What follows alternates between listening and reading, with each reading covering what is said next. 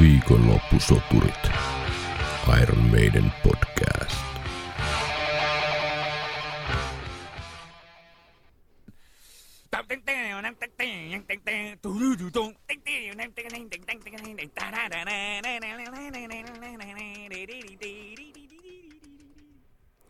Siinä Niko McBrain johdatti viikonloppusoturit Iron Maiden podcastin kolmannen jakson tunnelmiin hienolla, hienolla acapella-versiolla The Trooperista. Tuo oli ihan uusi versio mulle. Joo, se on, se on tota, Niko McBrain, hän on ilmeisesti liittymässä rajattomiin tässä seuraava joulukiertueelle. Mutta tota, Saa nähdä, kokeeko rajaton saman nousun kuin Iron Maiden niin, uuden jäsenen myötä. se jää nähtäväksi. Edellisissä Peace of Mind teemajaksoissa olemme käsitelleet läpi levyn taustoja hieman, sävellystyötä, miehistönvaihdoksia, äänitystä Bahaman auringossa sekä päässeet peräti kaksi ensimmäistä kappaletta jo läpi meidän analyyseissämme. Seuraavaksi olisi vuorossa levyn ensimmäinen sinkkubiisi, joka ilmestyi siis singlenä äh, huhtikuun 11. päivä 83, kun levy itse ilmestyi sitten noin kuukautta myöhemmin. Smith Dickinson, eli Adrian Smithin ja Bruce Dickinsonin yhteistyön tulos, Flight of Icarus. Mikä on ensi ajatus tästä biisistä? Joo, tässähän on jännä, jännä biisi siinä mielessä, että tässä on tämä sama rumpukomppi esimerkiksi alusta loppuun. Muistuttaa itseni ainakin erästäkin äh, Running Free biisistä. Joo. Tämä formaattihan on tavallaan toki rockissa tuttu, mutta tässä on ensimmäinen vähän lyhyempi rykäsy ja yksi levyn lyhyimmistä biiseistä. Ja tähän tuo vähän niin kuin hel- helpotusta näiden kahden mini-epoksin jälkeen, kun toinen oli jo yli kuusi minuuttia, toinen melkein seitsemän minuuttia, ja tässä on sitten hitin pituus tavoitettu. Kyllä, Ja tässä on karsittu pois kaikki, kaikki tota, turha, eli mennään suoraan asiaa raalla riffillä sisään, ja koko biisin pituus jää alle neljän minuutin, ja tässä on sitten sitä toistoa ja sitä tämmöistä hokemaa kertosäkeessä. Ja, ja tota, eli voisi sanoa aika eri, todella erilainen biisi kuin mitä kaksi aikaisempaa. Ja ehkä se on tuo Adrian Smithin kirjoitustyyli yhdistetty tuohon Bruceen, että siellä ei ole sitä tiluliitä niin paljon, vaan että, että, että se on se ra- äh, raaka riffivoima, mikä tässä jyllää ainakin mun mielestä on hyvin vahvasti. Ja sitten se Brucen kerronta. Mm. Kuunnellaan tuo biisi intro.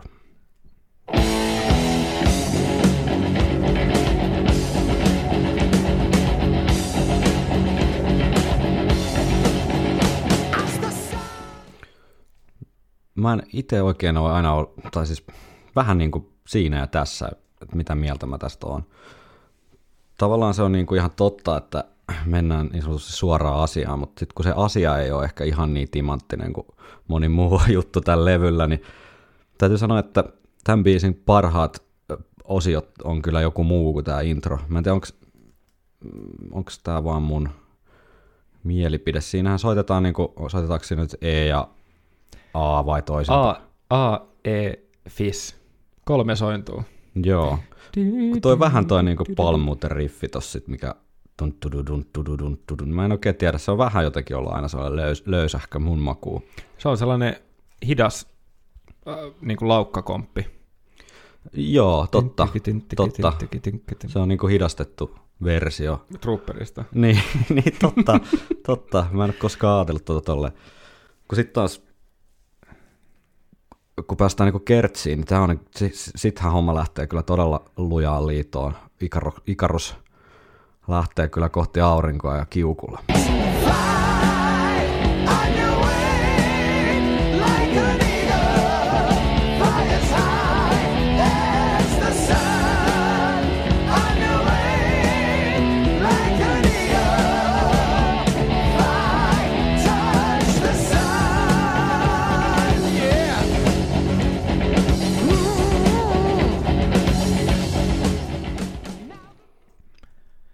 Kertsissä on mun mielestä todella timanttinen toi laulumelodia. On joo, siinä on kerroksia ja siinä on stemmoja. Ja, ja mun mielestä just toi kertsi on hyvä vastapainoa niin kuin nimenomaan just tolle kaikelle muulle yksinkertaisuudelle tavallaan, jota tässä on. Kyllä. Mulla on itse asiassa tuossa tuosta kertosäkeestä niin pelkät laulut. Kuulla, kuunnellaanko se? Yes. His eyes are the madman in his gaze. Fly on your way like an eagle. Fly as high as the sun. On your way like an eagle. Fly, touch the sun. Yeah. Yeah. Yeah. Tuossa kuulee, kuulee todella hyvin ton niinku, noi taustalaulut tuo, tuo tosi paljon tuohon kertsiin. Jep. Mä en ihan varma, kuka siellä, siellä on varmaan Bruceja tuplattuna, mutta olisiko siellä Adriania ja Steviekin. En, en livenä, tiedä. livenä ainakin on tota, ainakin Adriania on, on nähnyt. Tuossa mulle kuulosti, että olisi ollut pelkkää Brucea. Aika usein siellä on pelkkää Brucea esimerkiksi. No joo, päästään niihin biiseihin myöhemmin. Mutta tota, livenä ainakin on kuullut muitakin. Niin, no se voi livenä olla vaikea laulaa kahta ääntä samaan aikaan. Mut, Ja joo, onhan en, tässä kova, kova tota komppiryhmä kanssa. Ja näin simppelissä, niin, kuin niin sanotusti simppelissä biisissä, niin perusta pitää olla tosi vahva. joo.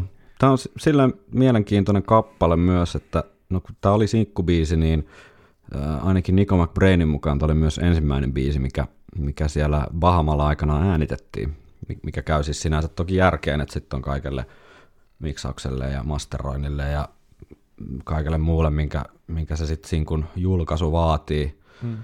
painolle ja jakelulle ja muulle tarpeeksi aikaa. Mutta se mun mielestä viittaa siihen, että se olisi päätetty jo aika varhaisessa vaiheessa, että tästä tulee sinkkubiisi. Ekana purkkii, homma, homma tota, tuotantoprosessi käyntiin ennen kuin jatketaan sitten muuta levyäänitystä. En tiedä. Joo, ja kyllähän tämä tavallaan yksinkertaisuudellaan toimii siinä just tähän sinkkuformaattiin. Mm. Että tota, jos he olisi tehnyt tätä ennen, sanotaanko vaikka Revelationsin, niin ne olisi jäänyt panttaamaan varmasti, Mm. varmasti sitä. Kyllä. Bruce, Bruce muistelee elämäkerrassaan Flight of Icaruksen syntyä seuraavasti. Flight of Icarus sai alkuunsa vessassa. Adrian tykkäsi soittaa kitaraa kylpyhuoneessa. Hän tykkäsi siitä, miten, minkälaisen äänimaailman nämä niin kuin, laatat kylpyhuoneessa luovat. Hän äh, soitteli kitaransa siellä ja kuulin äh, sointuja vessanoven läpi ja aloin laulaa mukana. Siitä syntyi Flight of Icaruksen kertosää. Se lähti lentoon kuin kotka. Shite of Icarus. Joo. Et näin niitä biisejä sitten syntyy. Ilmeisesti Jerseyn saaresta puhutaan tässä näin. Eli jossain välissä 24 baarin ää, tuotteiden nautiskelun välissä, niin Adrian on ehtinyt kitaraakin soittaa siellä, ainakin vessatauolla. Tulikohan musiikkivideo ulos samana, samalla kun tämä tota, äänite tuli? Siitä mä en ole ihan varma, mutta siinähän tota, itse asiassa Nico McBrain hän on siinä pääosassa naama maalattuna. Jep, ja siinä oli näitä studiokuvia, joten se saattoi olla kyllä ehkä sitten Bahamalta kuvattua. Voi olla joo. Ne studiokuvat, en ole varma. Nico McBrain muistaakseni tätä muisteli sillä tavalla, että bändin jätkät oli sanonut, että sä voisit esiintyä siinä musavideolla, että me tarvitaan siihen joku vanha mies. Mikä viittaa tähän, kun hän tosiaan muutaman vuoden, tosin vain muutaman vuoden, mutta kuitenkin hieman vanhempi kuin bändin muut jätkät, niin ehkä siinä on ollut vähän tämmöistä pientä niin kuin huumoria sen ympärillä, että se on se bändin patu.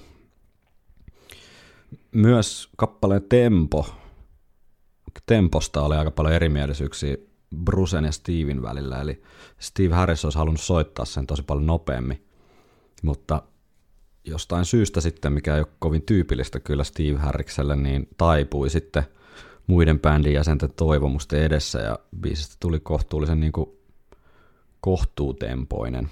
Joo, ja kyllähän tämä tosiaan kaikki live-versiot, mitä on kuullut tai nähnyt, niin on, on tosiaan nopeampaa. Mutta niin on meidän niin moni muukin biisi. Ja toisaalta se on kiva, että biisi vähän elää Kyllä. myöskin. Ja Tämä oli tosiaan ensi, äh, ensimmäinen USAssa laajamittaista radiosoittoja saanut meidän biisi. Kyllä, että siinä mielessä Bru- Bruce tuossa omassa elämäkerrassa kyllä vähän siitä äh, muistelee sillä ylpeänä, että hän, kun hän piti päänsä ja sai tahtonsa läpi, niin seuraus oli se, että meidän sai ensimmäisen radiohitin Jenkeissä. Voi olla, että se olisi nopeampana biisinä toiminut eri tavalla. Kuitenkin se on vähän jäänyt ilmeisesti Härristä kaivelemaan, koska jo levyn ilmestymisvuonna Steve jossain haastattelussa sanoi, että joo, se on ihan hyvä biisi, mutta me tykätään, huom me, siitä enemmän livenä. Että soitetaan livenä se vähän nopeammin.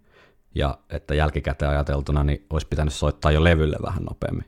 Eli hän on niinku suostunut tähän muiden tahtoon, mutta sitten kuitenkin niinku pä- lehdistölle on pitänyt vähän päästä sanomaan, että olisi kuitenkin pitänyt perkele äänittää vähän nopeammin. No kuunnellaan tuosta vaikka vuodelta 83 Dortmundin keikalta ääninäyte Flight of Icaruksesta, niin kyllä se vähän nopeampi on.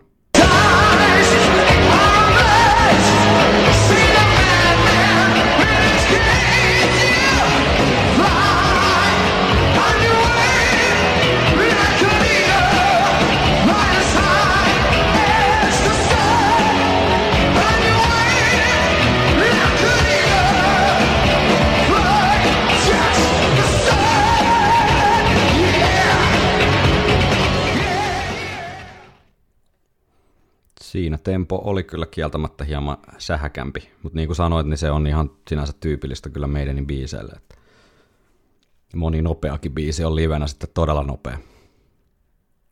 Joo, tässäkin biisin pohjallahan on tämä klassinen Ikarus-myytti. Kyllä, sinänsä taas mielenkiintoinen osoitus tästä meidänin uudesta tyylistä poimia, poimia historiasta ja mytologioista juttuja ja kirjoista ja leffoista. Et tässä on tosin se, se niin kuin myös hauska ero tähän alkuperäiseen lainausmerkissä oikeaan Ikarus-myyttiin, että kreikkalaisessa mytologiassa siis Ikaroshan oli tällaisen niin kuin mestari, rakentaja, yleismies, Daidaloksen poika ja Daidalos tunnettiin ennen muuta siitä, että hän rakensi, rakensi kuningas Minoksen käskystä Kreetalle labyrintin, johon tämä tarunhohtoinen puoliksi härkä, puoliksi ihminen Minotaurus sitten teljettiin tai piilotettiin muulta kansalta. Ja kreikkalaisia tai ateenalaisia se hieman korpes, koska Minotaurukselle myös uhrattiin sitten ateenalaisia niin kuin ravinnoksi tasaisin väliajoin. Ja tätä on pidetty sitten jonkinlaisena tällaisena allegoriana sille, miten kreetalainen sivistys tai elämän tapa sinne Ateenaan ujuttautuu. Mutta joka tapauksessa niin lopulta sitten Theseus, eli yksi Poseidonin pojista, onnistui tänne labyrinttiin vähän tämmöisen huijauskoodin, eli lankakerran avulla ujuttautumaan ja tappamaan Minotauruksen ja pääsi vielä pois sieltä, mistä sitten kuningas Minos otti herneen nenään, eikä ollut ihan tyytyväinen sitten Daidaloksen rakennelmaan ja telkäsi sitten Daidaloksen ja hänen poikansa Ikaroksen sinne Daidaloksen itsensä rakentamaan labyrinttiin vangiksi. Mä vähän on miettinyt tätä, tätä myyttiä siitä mielessä, että ottaen huomioon minkälaista isänmurhaa ja muuta kaikenlaista ketkuilua siellä antiikin myto, kreikkalaisissa myyteissä on harrasteltu, niin mä olisin ehkä rakentanut jonkinlaisen takaportin sinne labyrintti, jos mä olisin ollut Daidalos ihan vaan siltä varalta, että sinne joskus pääsee itsekin asustelemaan. No hän ei näin tehnyt, mutta näppäränä nokkelana rakentelijana niin rakensi sitten vahasta ja sulista siivet itselleen ja, ja pojalle ja ideana oli siis se, että he sitten pääsis lentämällä karkuun täältä Kreetalta. Ja hän varoitti Ikarosta, että koska ne on tehty vahasta ja sulista, niin, niin tota, ei saisi lentää liian lähelle aurinkoa, koska aurinko sulattaa sen vahan, Mut, mutta ei myöskään liian lähellä sitten vettä tai merenpintaa, että sieltä nousee kosteutta, joka sitten aiheuttaa saman efektin. mikä usein tästä Ikarosmyytistä muistetaan vaan se että kulma, että ei saa niin kuin mm. mennä liian korkealle, vaan mutta siinä on myös tämä, että ei saa lentää myöskään liian matalalla, mikä on ihan mielenkiintoinen ero. No joka tapauksessa niin tässä meidänin Flight of Icarus-versiossahan niin tämä Ikaroksen isä itse asiassa on se niin kuin tarinan pahis, joka, joka niin kuin kehottaa sitä poikaansa hullun kiilto silmissä lentämään, lentämään korkealle ja kos, koskettamaan aurinkoa. Touch the sun. Touch the sun, my son. niin, niin tota, se on vaan hauskasti käännetty tavalla. Otettu se alkuperäinen myytti ja siitä niin kuin valtaosa niitä elementtejä, mutta sitten se on flipattu pikkasen niin päälailleen. En tiedä miksi. Mä en tästä löytänyt mitään järkevää sitaattia tai lähdettä, että jos joku tietää tästä, tästä tota, biisin sanotusten taustasta enemmän, niin laittakaa viestiä. Mutta ehkä tässä näkyy sitten Dickinsonin vähän niin kuin leikittelevämpi ote näihin lyrikoihin, että hän ottaa niin kuin, ei ole lähtenyt ihan suoraan kopioimaan sitä, vaan pienellä omalla twistillä. mä oon joskus sitten itsekseni vaan miettinyt, että onkohan tämä joku tällainen allegoria semmoisesta lastaan niin kuin johonkin liian korkealle painostavasta isästä, joka haluaisi vaikka jotain futistähteä tai muuta. Ja tämän suuntaista tulkintaa tukee kyllä Bruce Dickinsonin oma elämäkerta, jossa hän kertoo tämän kyseisen kappaleen synnystä. Samaisessa elämäkerrassa Bruce hän kuvaa suhdettaan taas sitten omaan isäänsä niin aika tämmöiseksi vaikeaksi. Brucehan oli siis vähän vähemmän suunniteltu lapsi ja kun hänen vanhempansa 50-luvulla sitten nuorena seurustelevana parina, niin huomasivat, että Brucein äiti oli raskaana, niin silloinhan se tarkoitti sen ajan henkisessä ilmapiirissä, että kohtalo oli sitä myöten heidän osalta sinetöity, että ei muuta kuin naimisiin. Ja tiedä sitten, onko tämä ollut siinä taustalla vai Brucein ja hänen isänsä muut persoonallisuuserot, mutta välit ilmeisesti isään ollut olleet aina hieman haasteelliset ja etäiset. Brucein soololevyn Balls to Picasso sessiossa äänitettiin tämmöinen kappale kuin Original Sin, eli perisynti, joka ei koskaan tälle Balls to Picasso-levylle sitten päätynyt, eikä sitä sen koomin ole missään muuallakaan kuultu. Mutta Brucein kirjassa on ote tämän Original Sin-kappaleen sanotuksista ja tällainen vapaasti enemmän tai vähemmän suoraan taiteelliset ambitiot nurkkaan heitettynä. Se suomennettuna kuulostaa suurin piirtein tältä. Isä, missä olet ollut kaikki nämä vuodet? Kun näimme silloin yhtenä päivänä, meillä ei ollut mitään sanottavaa. Ja nyt on myöhäistä aloittaa. Eli voisiko Flight of Icaruksessa olla kenties hieman tällaista Brucein omankin isäsuhteen peilailua sitten tällaisen taiteen keinoin. Joka tapauksessa niin toimivat sanotukset, pieni hieno tarina kerrottu muutamalla säkeistöllä. Joo, kyllä. Ja ehkä tässä niin kuin just päästä, tai kun mietittiin aikaisemmin sitä biisin formaattia, tavallaan mm. tätä sinkkuformaattia, niin tähän on eka, missä on just sitä semmoista toistoa ja melodioita, jotka jää ehkä vähän enemmän päähän just sen toiston takia. Totta, joo. Kuunnellaanpas tuosta sitten yksi mielenkiintoinen poiminta tästä biisistä. Usein Steve Harriksen legendaarisia äh, bassolaineja ja muita niin kuin muistellaan vähän muista biiseistä, mutta mun mielestä tässä on aina ollut aika makea se, ei niin semmoinen vauhdikas, mutta tunnelmallinen basso ja rumpu yhteiskuvio.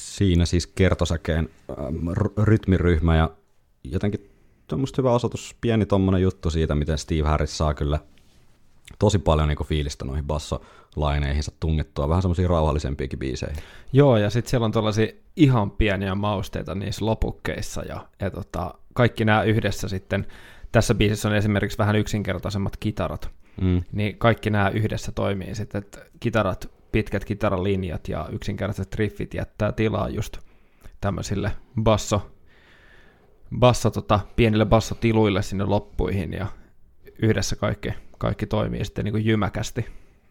Mm. Kyllä. Tässäkin on hienosti tota, kaksi sitten tosi erilaista sooloa, jotka tulee peräkkäin. Ja mun mielestä tässä on hienosti niin kuin molemmat soolot peilaa molempia soittajia tosi selkeästi, mistä niin kuin heissä on kyse. Kuunnellaanpa siitä sitten Dave Murrayn Flight of Icarus Soul. Ja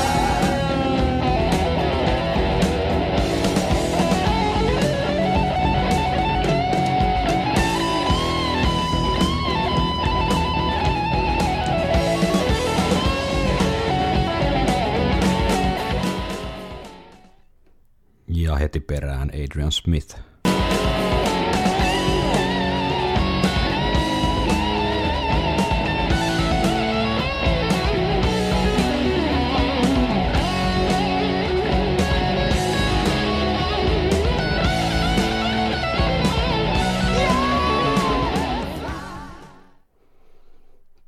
Aika jykevää meininkiä. Viikonloppusoturit.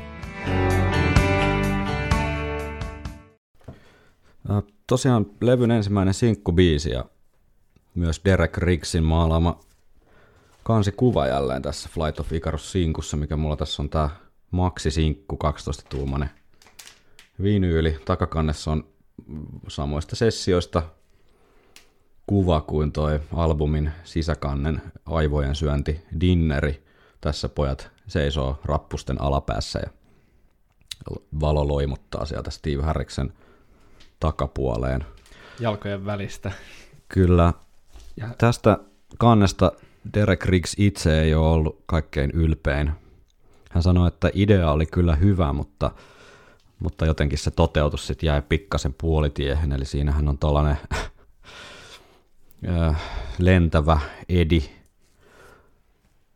lentävä edi tota, liekin heittimen kanssa ja sen sijaan, että Ikarus olisi lentänyt liian lähelle aurinkoa tai varsinkaan liian matalalle lähelle vettä, niin hän on ilmeisesti joutunut sitten Edin, Edin tota, lentoradalle ja Edi on kärtsänyt siitä siivet sitten ja matka on Number of the Beastin kannesta tuttuu helvettiin.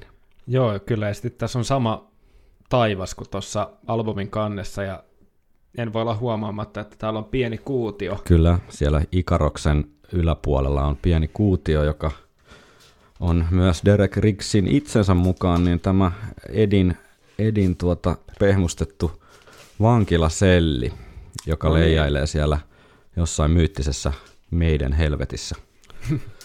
En muuten huomannut, tai tiennyt, en ole nähnyt näin läheltä tätä kantaa aikaisemmin, niin käy järkeä.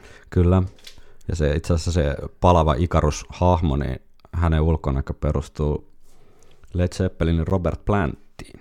Aivan. En tiedä, perustuuko toi kohtuullisen kokoinen heijari myös siihen, mutta tota, en tiedä, onko Derek Ricksillä ollut sitten äh, Robert Plantin pullotuksesta miten tarkkaa tietoa, mutta joka tapauksessa ainakin kasvot perustuu Robert Planttiin. Eiköhän siellä ole jotain heavy-legendaa. Eiköhän siellä saattaa Heitetty. olla jotain tämmöisiä kurkut folios-tyyppisiä legendoja taustalla, mutta kyllä se kieltämättä on vähän samaa näköä. Robert Planttihan on vähän semmoinen Kreikan taru ja myyttisen hahmon näköinen jätkä Adonis. kyllä. Kyllä, kyllä. Täällä Sinku B-puolena, B-puolena tota, oli Montrose-nimisen kalifornialaisen rockibändin I Got Fire-biisistä coveri, joka jostain syystä meidänin, meidänin kirjoissa on aina ollut I've Got the Fire, eli sitä on hieman sitä nimeä muutettu, mutta joka tapauksessa sama biisi, Ja suinkaan tämä ei ollut ensimmäinen kerta, kun meidän on tämän I Got The Fire tai I've Got The Firein äh, sinkkunsa B-puolelle läntännyt, vaan äh, biisihän esiintyy jo Sanctuary sinkku B-puolella, tosin live-versiona siinä, eli kun tämä on taas sitten studionauhoitus, tämä, tämä Flight of Icarus sinkun B-puoli. Mutta tämä mahdollistaa sitten tietynlaisen vertailun jälleen, eli mulla on tässä tämä, tämä tota Sanctuary sinkun B-puoli, joka on siis äänitetty 3.4.80 Lontoossa, jolloin tietysti laulajana on vielä Paul Dianno, ja sitten seuraavassa klipissä on tämä Flight of Icaruksen B-puolen studioäänitys, jossa laulajana on Bruce Dickinson. Ja huoma, myös eri rumpalit. Myös eri rumpalit, aivan totta, eli tässä saadaan hyvää vertailua tehtyä. Kuunnellaanpa nämä.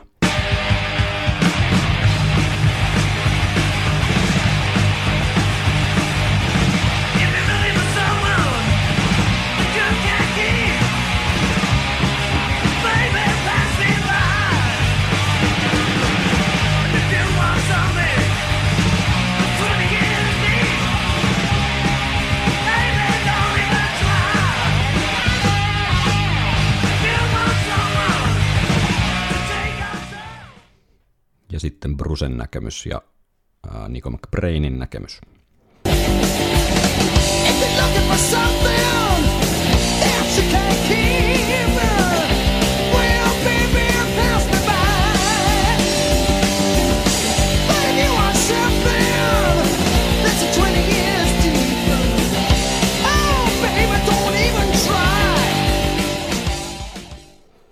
Täytyy kyllä sanoa, että itselleni ainakin toi nuoruuden innolla präiskitty live-versio toimii aika paljon paremmin.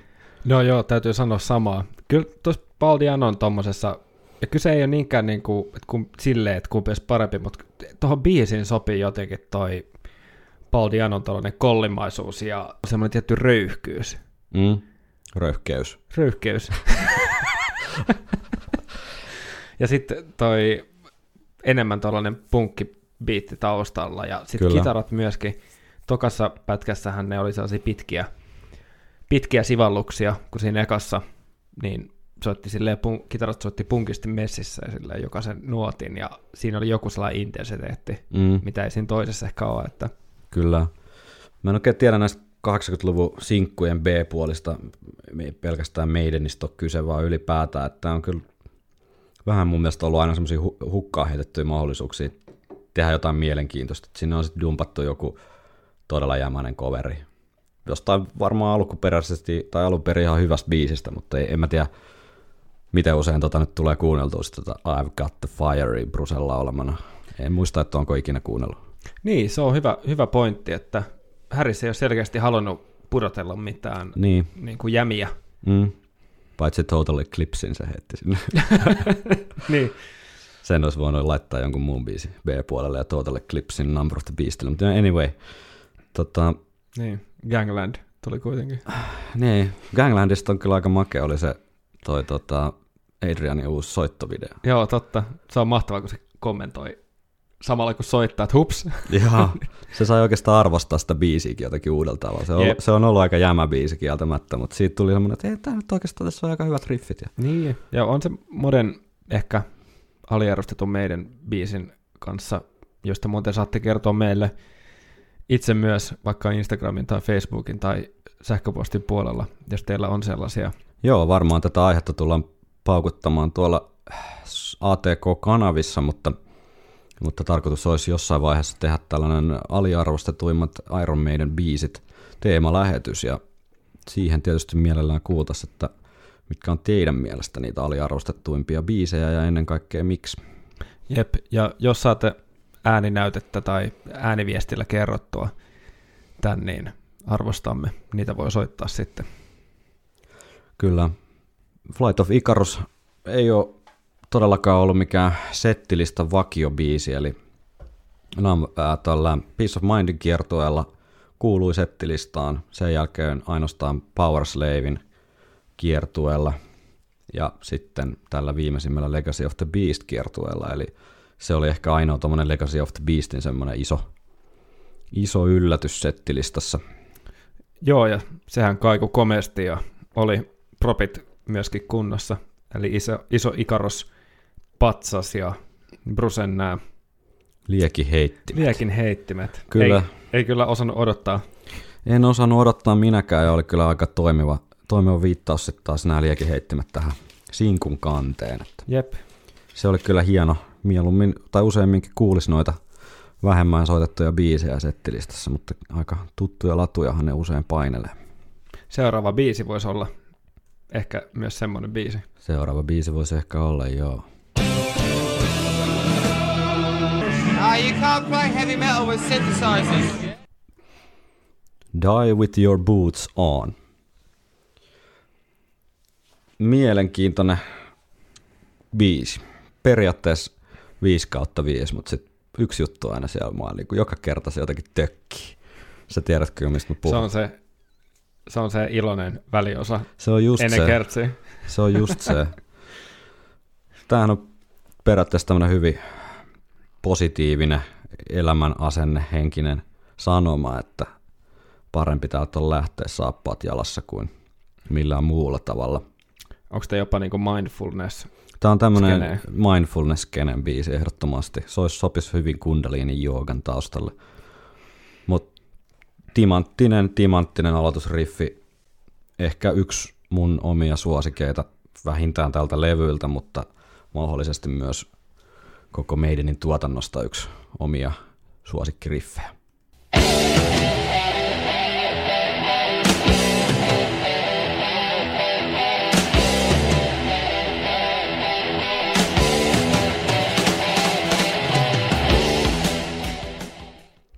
On se kyllä jykevä. Adrian Smith, Bruce Dickinson, Steve Harris kombo. En tiedä ihan tarkkaan sitten, että mitä, mitä kukakin on tuonut tähän pöytään. Onko sulla tästä mitään haisua? Siis totta kai voi vaan heittää ö, arvauksia, mutta tota, jotenkin kertosäkeet haiskahtaa Bruselta Mm. eniten. Toi intro saattaisi olla Harrisia, kun siihen on heti tullut mukaan toi Tersi-stemma, Iron Maiden-stemma, Mm. ja meidän podcastissa jo lanseerattu Lerssistemma. Ja tota, tämä äsken parjattu väliosa, itse dikkaan. Mulle siinä on vähän sellaista Adrian Smith-mäistä poppi-estetiikkaa. Kuunnellaan sen ja jatketaan sitten.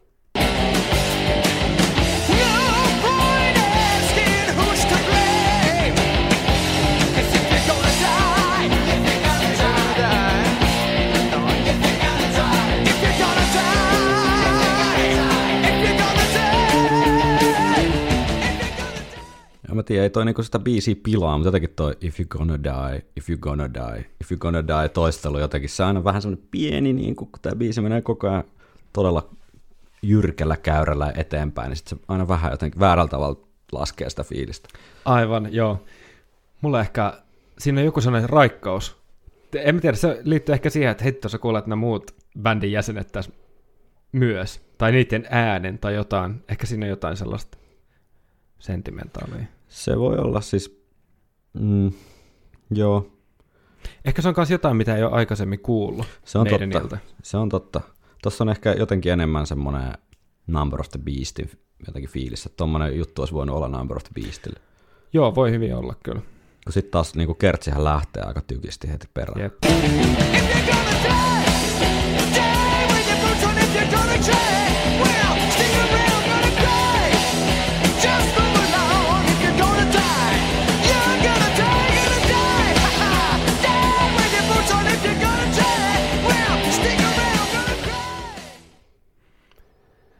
Joo, siinähän on tuommoinen vähän julistava, julistava meininki ja tämä mulle on aika niinku rockibiisi. Tämä on rockibiisi, joo. Tämä ei ole mikään semmoinen ihan meidänin tyypillinen metallibiisi, vaan tämä on nimenomaan rocker, rockeri Kyllä.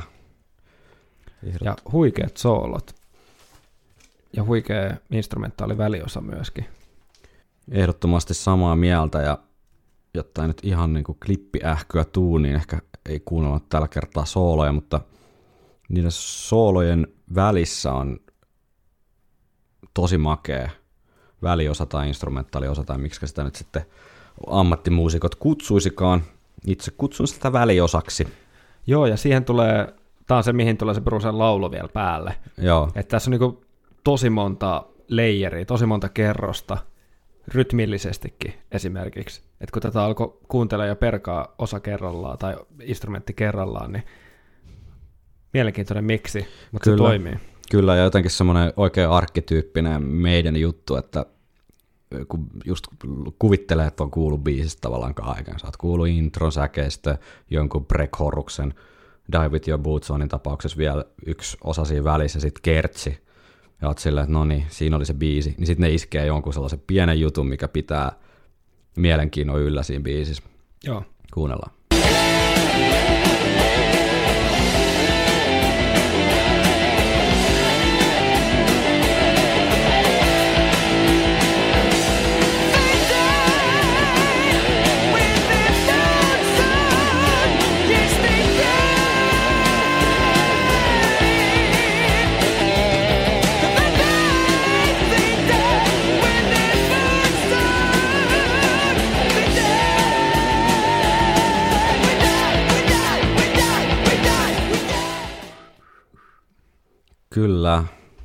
Siinä oli aika sellainen meidän, meidän tota, museoon sopiva sisäänkäyntimelodia.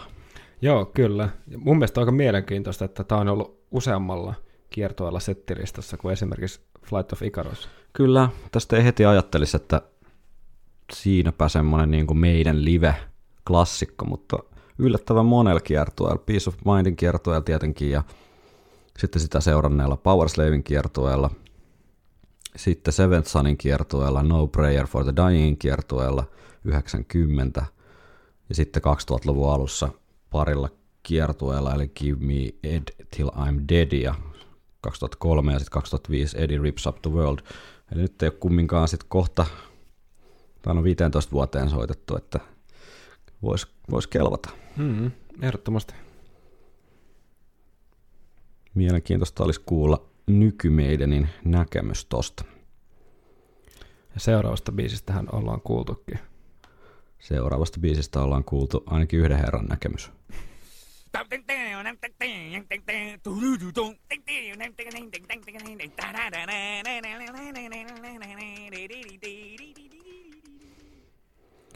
The Trooper. Aikamoinen biisi käsitellä vielä tähän jakson loppuun.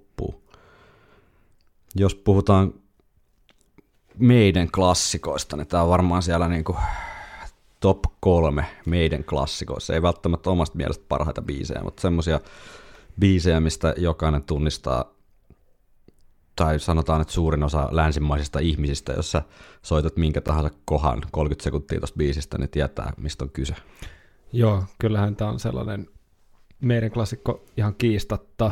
Levyn toinen sinkku Kyllä, ilmestyi vasta levyn julkaisun jälkeen, eli 20. kesäkuuta. Kyllä Sinkun kansi on kanssa niin kuin meidän kuvastoa sieltä klassisimmasta klassikkopäästä, eli Trooper Eddie. Kyllä.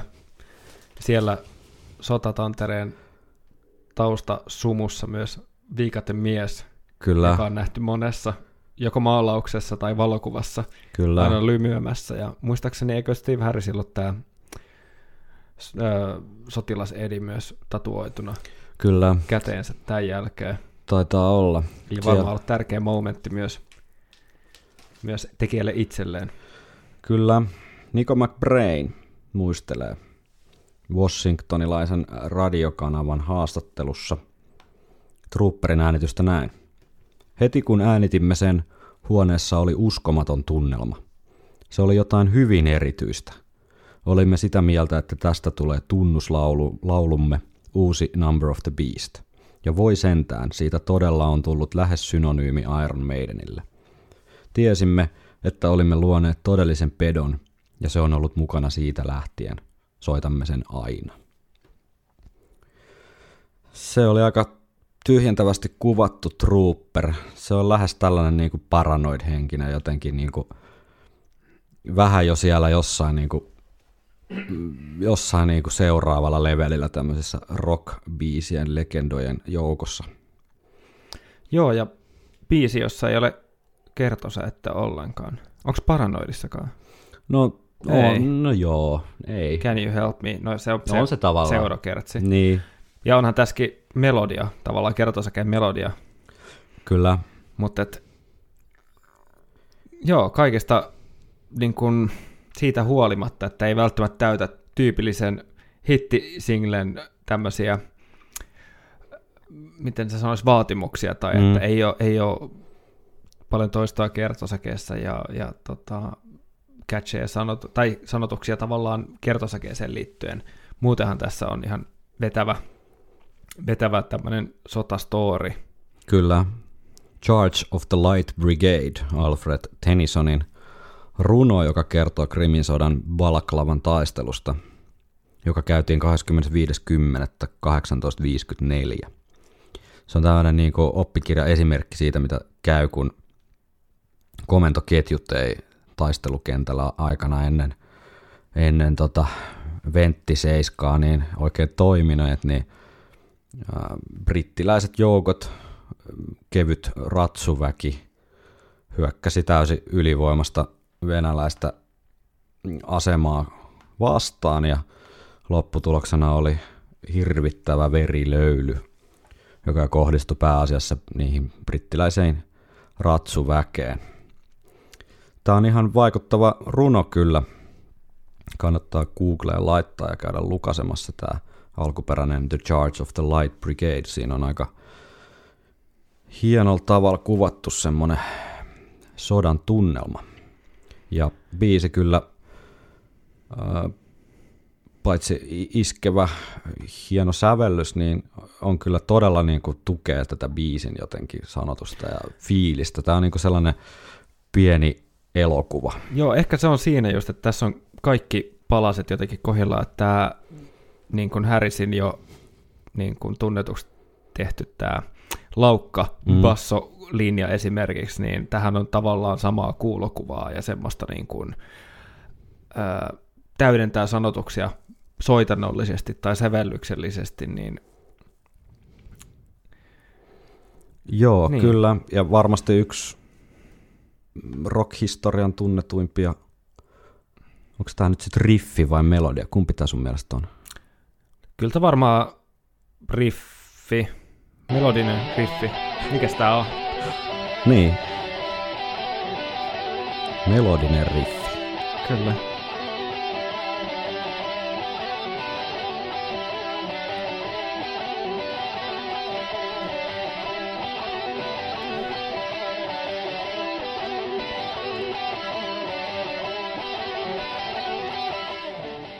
Minkä ikäinen olit, kun opettelit ensimmäistä kertaa soittamaan sitä kitaralla?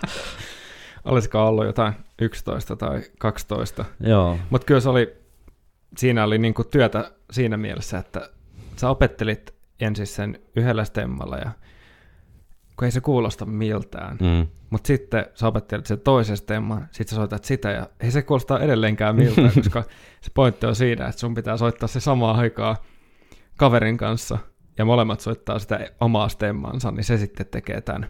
Joo, toi on varmasti semmoisia eniten pettymyksiä aiheuttanut, aiheuttanut riffi niin kuin aloittelevien kitaristien joukossa. Et Monien harrastus loppunut. kyllä mäkin muistan Saman joskus, joskus, olisikohan se ollut jotain yläasteen alkupuolta, kun lainasi kaverilta kitaran sillä fiiliksellä, että nyt mä opettelen soittamaan. Kyllä tämä varmaan oli yksi niistä juttuja, mitä silloin jotain näppäili, se oli se kyllä aika semmoista kylmää kyytiä, että tätä kitarasoitto olekaan ihan vaan niin fiilistelyä. Joo, ja sitten täytyy sanoa, että kaikessa yksinkertaisuudessaan, niin ton riffin taimaus myöskin, niin Mm. tosta on hirveästi debaatteja. Mä en nyt tätä varten alkanut kerää niitä eri versioita, mutta on hirveästi kuullut cover-versioita esimerkiksi, jossa se soitetaan ihan päin honkiin, Mm. koska se on niin simppeli, että se al- kitaristit alkaa jo vähän ylianalysoimaan ja laittaa sinne vähän omia mausteita, tai sitten yksinkertaistaa jotain asiaa vaan niin kuin omaan makuunsa. Mutta hyvin tyypillistä Harrisille tehdä tämmöinen stemmariffi, ja tähän, tähän on niin kuin, toi riffihän on The Trooper. Se on, se on kyllä ja jotenkin sehän ei siis loppupeleissä ole niinku vaikea soittaa Niin. niin. tavallaan kumpikaan niistä. Se, se on vaan sahaa niinku ihan pientä aluetta otelaudalta se, niinku, et vaatii vaan harjoittelua. Joo, ja sitten tämän, tämän biisin kaikessa yksinkertaisuus, joka biisi, tämän biisin jokainen osa on niin vahvasti osa tätä biisiä tavallaan, että Jos jatketaan tuosta yhdestä legendaarisesta meidän hetkestä seuraavaan legendaarisen meidän hetkeen, eli kyllähän tässä niinku, kyllä tämän Trooperin jotenkin merkityksen ja arvon ymmärtää, kun kuulee tämän. You better stand,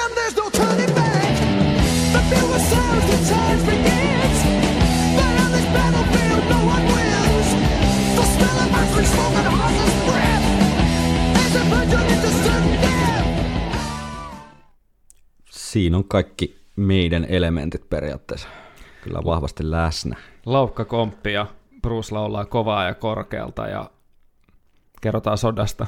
Kyllä.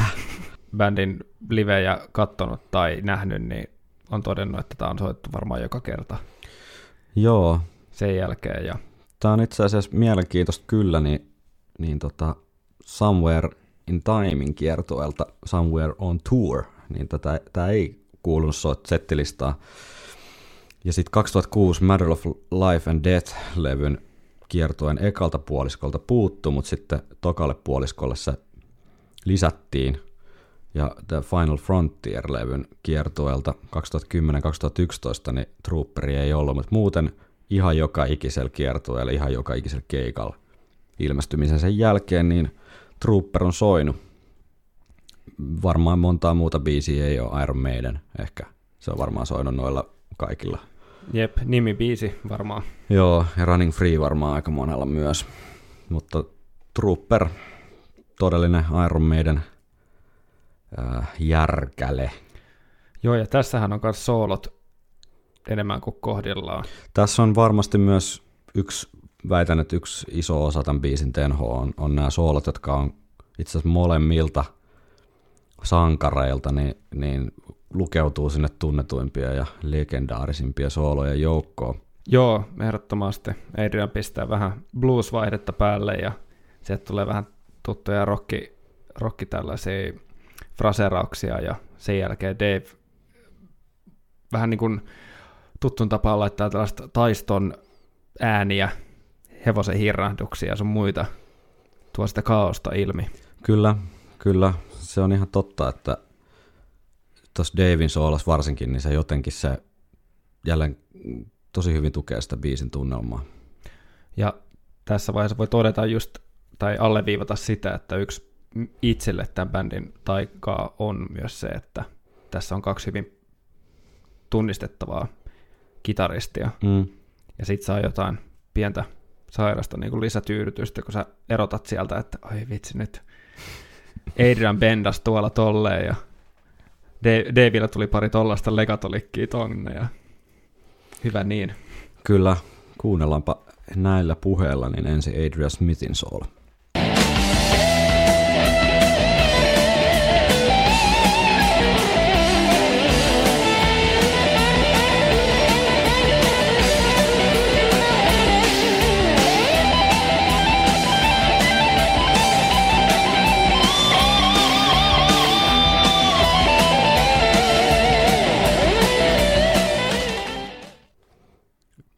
Järkälemäinen klassikko. Kyllä.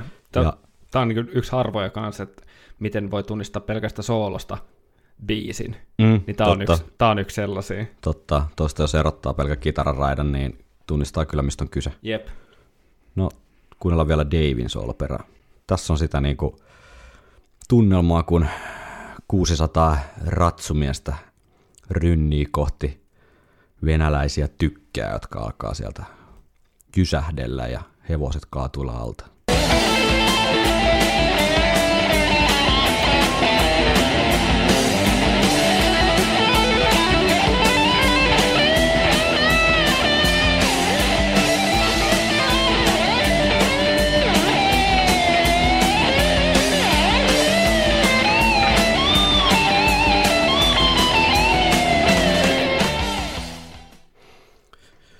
Tässä mä mietin tota aikaisempaa, aikaisempien jaksojen pohdintaa siitä, että mikä Martin Birchin rooli on ollut sitten itse äänitystilanteessa, niin tuottajan siis, niin mä miettinyt, että Brusen lauluita, nämä on todella niin kuin semmoiset, että näitä on varmaan hiottu, että on saatu siihen levylle se just oikea fiilis.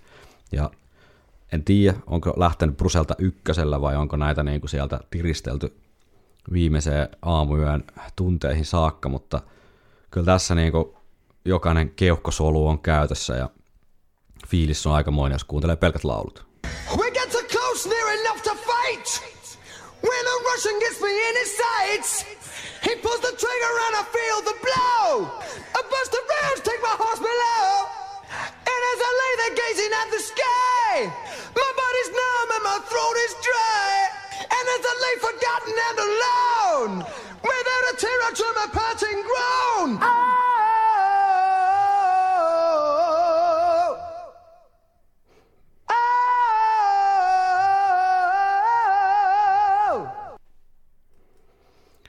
Siinä on jokaiselle aloittelevalle laulajalle varmaan semmoinen hyvä tavoite. Alkulämmittely. Alku, alkulämmittely. Se on kyllä hyvä, kun kuuluu ne hengittää sisään siellä säkeiden välissä. Joo, ja sitten se on hauska kuulla noissa aina toi pieni kaikuhäntä, mitä sä Joo. et välttämättä erota le- niin kuin levyssä ollenkaan. Kyllä, Mutta hienon kuulosta, kyllä. hemmetti. Tö- Onkin levy voisi kuunnella kokonaan melkein tolleen. Niin pelkät vocals. laulut. Pelkät laulut, joo. Kyllä. Kiitoksia, kun kuuntelit jälleen viikonloppusoturit Iron Maiden podcastia ja pistäkää tulemaan palautetta ja kommentteja ja kehitysehdotuksia ATK-kanavissa, joita on ainakin Facebook, Instagram, ää, Gmail, semmonenkin antiikkinen väline käytössämme on.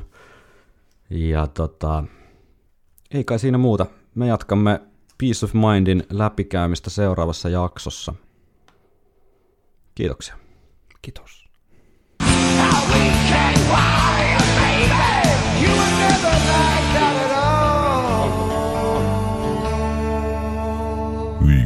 all. Viikonloppusoturit.